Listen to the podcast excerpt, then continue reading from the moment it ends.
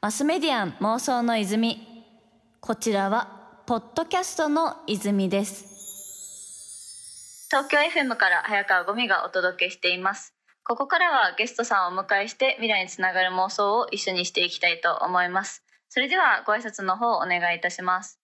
えー、株式メルカリの会長である小泉です。はいお願いします小泉さん、はい、えっと先週は小泉さんのこれまでのキャリアだったりとかあとメルカリについてさまざまお伺いしてきたのですが2週目の今週は未来へのヒントの泉をいろいろな角度から明かしていきたいと思います。はいということでちょっと早速あのお伺いしていきたいのが結構私ねあの本当にメルカリオタクというか 結構ガッチユーザーなのでいろいろ気になることあるんですけど、はい、あの直近結構面白いなと思ったのがあのリアルの場っていうのも最近増えてきてるのかなと思っていてさまざ、まな提携されたりとかあと実際そのメルカリステーションって形で実店舗というか、はい、実際そこで配送だったりとかあとその出品できるかどうかのこう相談とかもできるということなんですけど実際リアルな場所っていうのを持ち始めた理由とかってどういうところにあるんですかね？まあ、やはりあのこれまでアプリだったので、まあ、フェイスブックとかツイッターに広告出したりであるとか、まあ、テレビ CM やったりとかだったんですけれども、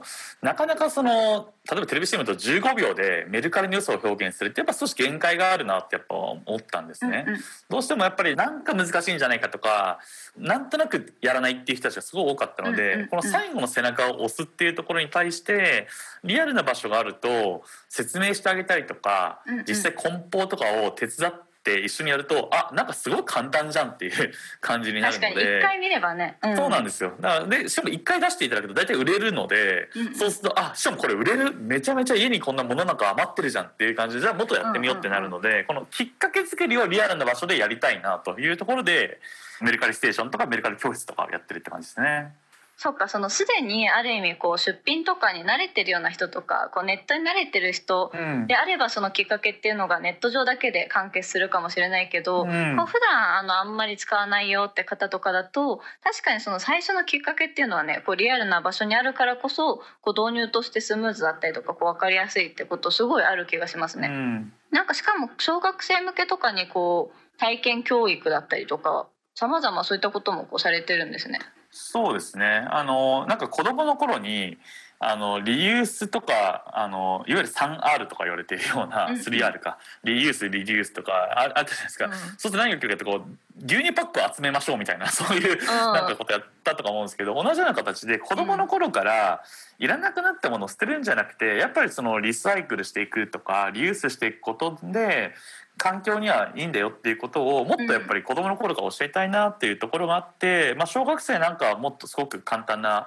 メルカリ教室にしてますし逆に高校生ぐらいになるとその循環型社会とかもしくはお金を稼ぐこととかお金とは何なのかとかもう少しその年代に応じた学習みたいな形まで持っていきながら社会とを勉強してもらう形のこう教室をいくつかやったりはしていますね。確かにこうただ物を売買するってだけじゃなくてそれがこう世の中にとってね 3R のリユースの部分に入るっていうので意外に確かにそのリサイクルの部分しかなんか今までってこうなかなか意識してこなかったなと思いつつ、ね、結構なんかこうメルカリがそこのリユースのこう価値観を変えたみたいな部分って私はあると思うんですけど、うん、こう直近コロナの状況もあってまたここからさらにこういろんな価値観っていうのが変わっていくタイミングなのかなって個人的には思ってるんですよね。うん、なんかこう小泉さん的にコロナ前後で例えばメルカリだったりとかこう物流まあ物のやり取りにまつわるもので何かこう変化しそうな価値観だったりとかこう考えられてることってありますかね、うん、なんかその一つの価値観として、まあ、今までも少しこう物からことへみたいな消費の変化あったと思うんですけれどもありましたね。同じような流れでなんかこうエッセンシャルなものかどうかその人にとってなんかこう自分の生活を支えるために必要なものなのかどうなのかみたいな価値観も出てきてるかなというふうに思っていて。あエッセンシャルなものかどうかっていうとそれがその本当に必要なものなのかそれとも嗜好品なのかそれともそのどちらでもないのかみたいなことですかね。でそのやっぱ必要なものとかであれば、まあ、消費に対しても積極的であったりとか、まあ、きちんとやるんですけれどもなんかそうじゃないものに対してはなんかさらにこうある意味こう本人がなんとなくこうみんなに言われるから買ってたみたいなものがさらになくなっていくんじゃないかなというふうに思っていて、あまあ、オンラインで全部いいよっていう人はさらにオンラインで進んできそうですしやっぱオフラインに価値があるからって言ってオフラインが好きな人はやっぱオフラインを大事にするでしょうし、結構すごくこう価値観がもう一回分かりやすくここで振りにかけられるんじゃないかなというふうに思っていますと。でオフラインで僕はすごく今その、まあ、メルカリだけじゃなくてサッカーチームも経営している中でいうと、オフラインの方を運営する立場として何考えてるかとオフラインに多分わざわざ来るって人って結構そのもう。そのわざわざ来ることに対して僕ら側が提供する価値をもっと多分上げないとまずいなと思ってるんですよね。ああその今までよりも、うん、ある意味ちょっとハードルが上がってるからこそ提供しなきゃいけない価値も必然的に上がってるんじゃないかってことですかね。そうなると、うん、今までのフォーマットをちょっとゼロから考え直さなきゃいけないかなと思っていて、うん、多分そのサッカースタジアムもなんか同じ方向を見てミュージシャンもそうですよね。なんかライブも同じ方向だけ見てこうやってるんじゃなくて、実はもっと座り方とかサッカーの見方とかも多分考え方変えた方がいいんじゃないかなみたいな。なんか狭い中でこうみんながこう同じ方向見て見てるっていうのはなんかちょっともう限界かなと思っていて。なので今までのその効率性とかっていうところで経営ってやってた人たち多かったんですよね。特にリアルな場所っていう意味で言うと東京土地が少ないんでなんかなるべく人を集めて効率的にやろうみたいなところだったと思うんですけどこれからはむしろなんか効率性よりむしろなんか感動体験をどう最大化させるかとかなんで、うんうん、そういう意味で経営者としてはなんか全然違う戦い始まったなみたいな感じで超楽しいですね。マスメディアン妄想の泉。東京 FM から早川ゴミがお届けしています。マスメディアン妄想の泉。ゲストに株式会社メルカリの取締役会長小泉文明さんをお迎えしています結構まあ状況が変わってきてるじゃないですか、はい、しこうさまざま変化がある中でだと思うんですけどなんか直近そのわざわざ行くみたいなところだったりとか、まあ、もしくはそのオンラインで関係するみたいなところとかでこういう新しいフォーマットがあるんだみたいななんか面白かった事例とか参考になりそうなものとかってありましたか？あまだちょっと僕自身は何かそういうリアルな場で体験はしたことないんですが、テレビなんかはもうなんかセットを組まなくても別にいいよねみたいなだいぶなってきたりしてるかなと思ったりとか、あとはなんだろうな、えっと、ドラマとかもリアルで会えないからそれに合わせた脚本に変えてったりであるとか結構やっぱりその工夫をし始めているとかたくさん出てきているので。個人的にはなんかそういう新しいなんか人間って僕は制限された方がクリエイティビティ上がると思うんですよね。フリーランドでやってくださいって言われちゃうと意外にクリエイティビティってすごい難しくて制限されればされるほどそれを乗り越えようとしてクリエイティビティって人間上がる部分があるので結構その制限のされ方が今出てきてこのあと数か月間ぐらいが一番むしろ新しいフォーマットの開発期間みたいな形でだから今今みんなが一番頭悩ましてるフェーズかなっていう気がしますけどね。うんそれこそあの演劇系とかもリモートで演劇を完結してやるようなところとかもね、増えてきてたりとかしてて普通にみんなチケットでそこそこ払ってますからね。うん、そこでなんか多分新しいコラボレーションとか生まれてきてなんか今までフィジカルじゃないと会えないとセッションできなかったりとか、うん、なんかこう共同作業できなかったものがオンラインでできるようになると今までない組み合わせが可能になっていってそれが新しい文化になっていったりとか、コンテンツになっていくのかなと思っているので。結構僕自身は最近もなんか実はあのいろんなあの僕もこうウェビナーとかに呼ばれるんですけど結構アメリカ在住とかヨーロッパいる人と話す機会があって、なんかリアルなセミナーやってた頃ってその人たちと当然ね会えなかったりとか話せなかったりするんで最近すげえむしろ学学びが多かったりとかして実は超面白かったりしますね。なんかそれこそあの採用とか大変じゃないですか？オンラインでこのコロナで。私の妹がちょうど就活なんか彼女の場合も最後の内定出る時の面接はオンラインだったんですよ。そのコロナにちょうど入っていくタイミングだったんで。まあそれこそいろいろなクリエイティブの形だったりとかいろいろそもそもその会社の在り方が変わっていくかもしれないって中で組織人採用の部分とか何か変化ってありましたか？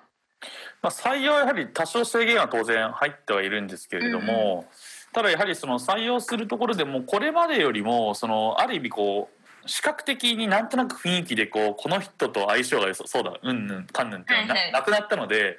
まあ僕からすると結構意外にバイアスがなくなったんじゃないかなと思っていて本質的にその人のアウトプットがこう見えたりするので、まあ、そこはすごく僕はあの逆にいいんじゃないかなと思っていて。うん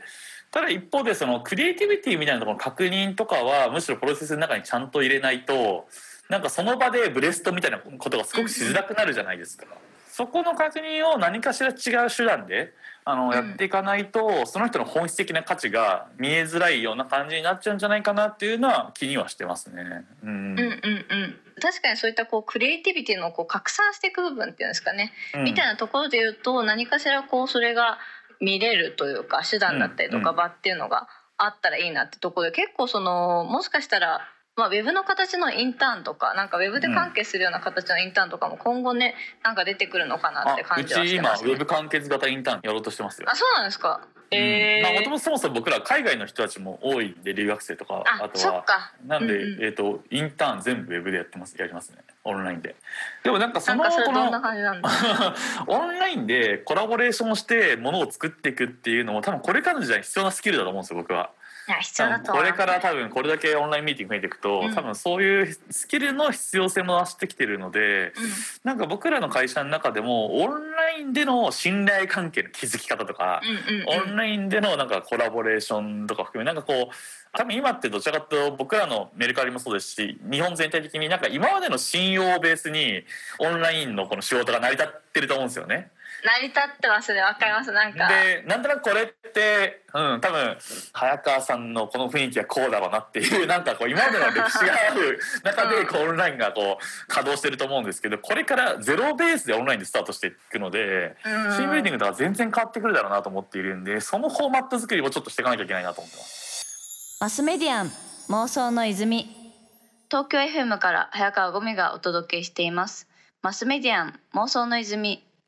ゲストに株式会社メルカリの取締役会長小泉文明さんをお迎えしています。先ほどオンラインでインターンを採用してるって話があったと思うんですけど、あのオフィスに関してはメルカリさんはどうされてますか？あのオフィスに関して言うとちょうど今テストをしようかなと思っていてテスト？さっき、うん、あのオフィスもですね今までのそのみんなが集まって効率的に作業するっていう場所から、うん、さっきコラボレーションしていくとかクリエイティビティをみんなで高めていくようなオフィスにちょっと変えていかなきゃいけないかなと思っているので、はい、ちょっと今あの何箇所かオフィス借りてるんですけどそのうちの1箇所ちょっとテスト的に次のオフィスの形をデザインする。ネクストオフィス。あそのネクストオフィスプロジェクトにややりだしてですね、うんうんうん、ちょっとこう今ああでもないこうでもない言い始めたタイミングですね。はい。すごでも確かにコラボレーションってどういう形だったらコラボレーションしやすいんだろうもそうだし、うん、あとそれこそあの一人だけ例えばオンラインですよって場合とかに結構そのラグっちゃってなんか一人だけオンラインの人が寂しい思いするとかもあると思うんですけどなんかそこら辺をどうこう乗り越えるかとかもねなんか結構議論としてあるのかなって思いますね。うん結構 tips が必要になってくるかなとか、うんうん、あとはおそらくこう今まであったような、まあ、大会議室のようなものはおそらく多分今後必要なくなるんじゃないかなと思っていて大人数であれば多分あのオンラインの方が多分効率であるよねとかですね。確かになんか大会議室系は本当に大人数ネットの方がみんな画面見やすいしよくないって思いますね。そうそうそうなんですよ。あとコメントみんな入れられますからねあまさしく。まさしくまさしく。だから今実はあの僕らもオールハンズって言って社員こう集めたそういう週に1回結構戦略話したりとかいろいろやるんですけどなんかオンラインでやり始めた方が盛り上がってるんですよね。なんかリアルでやってる時の方がちょっと反応が分かんなくてまあとりあえずみんな聞いてるなみたいな感じだったんですけど、うん、なんかオンラインの方がみんなコメント欄でなんかめっちゃ盛り上がってるみたいな。ワイワイみたいな。ワイワイ。でみんなすごくそれでコミュニケーションが活発になっていてなんかオンラインでやったら盛り上がってるよねみたいな感じに今なっているのでおそらくそういうその今まであったミーティングのフォーマットとかも多分変えなきゃいけないかなとか、うんうん、結構そういう場所も含め全部やっぱ変えるべき、まあ、ゼロベースでなんかもう一回本質的にこの価値って何だったっけって話して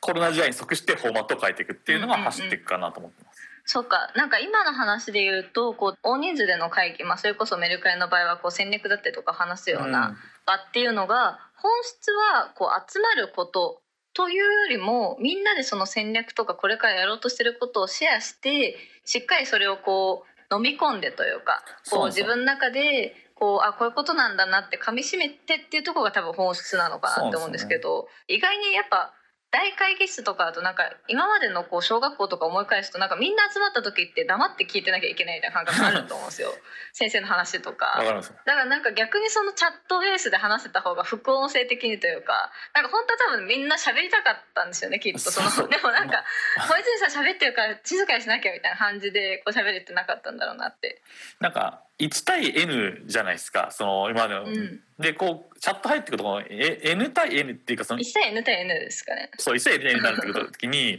そうするとなんかね補足し始めたりするんですよメンバーが。今のこの小泉さんの話はここの資料のここだよとかすごい。これがあるよとかそうとか関連リンクみたいな。あそう関連リンク貼ってきたりとか、うん、なんか結構そういうのがあって結構みんなが理解が進むとかなんかそういうのあるってみんながこう助け合いながらみんなでこう底上げしていく感じですよね、うんうん、まあそれこそコラボレーションだと思うんですけども、多分そういうのは多分あの新しい多分ミーティングのフォーマットに変わっていくのかなとかそんなこと思ってるしますけどね。マスメディアン妄想の泉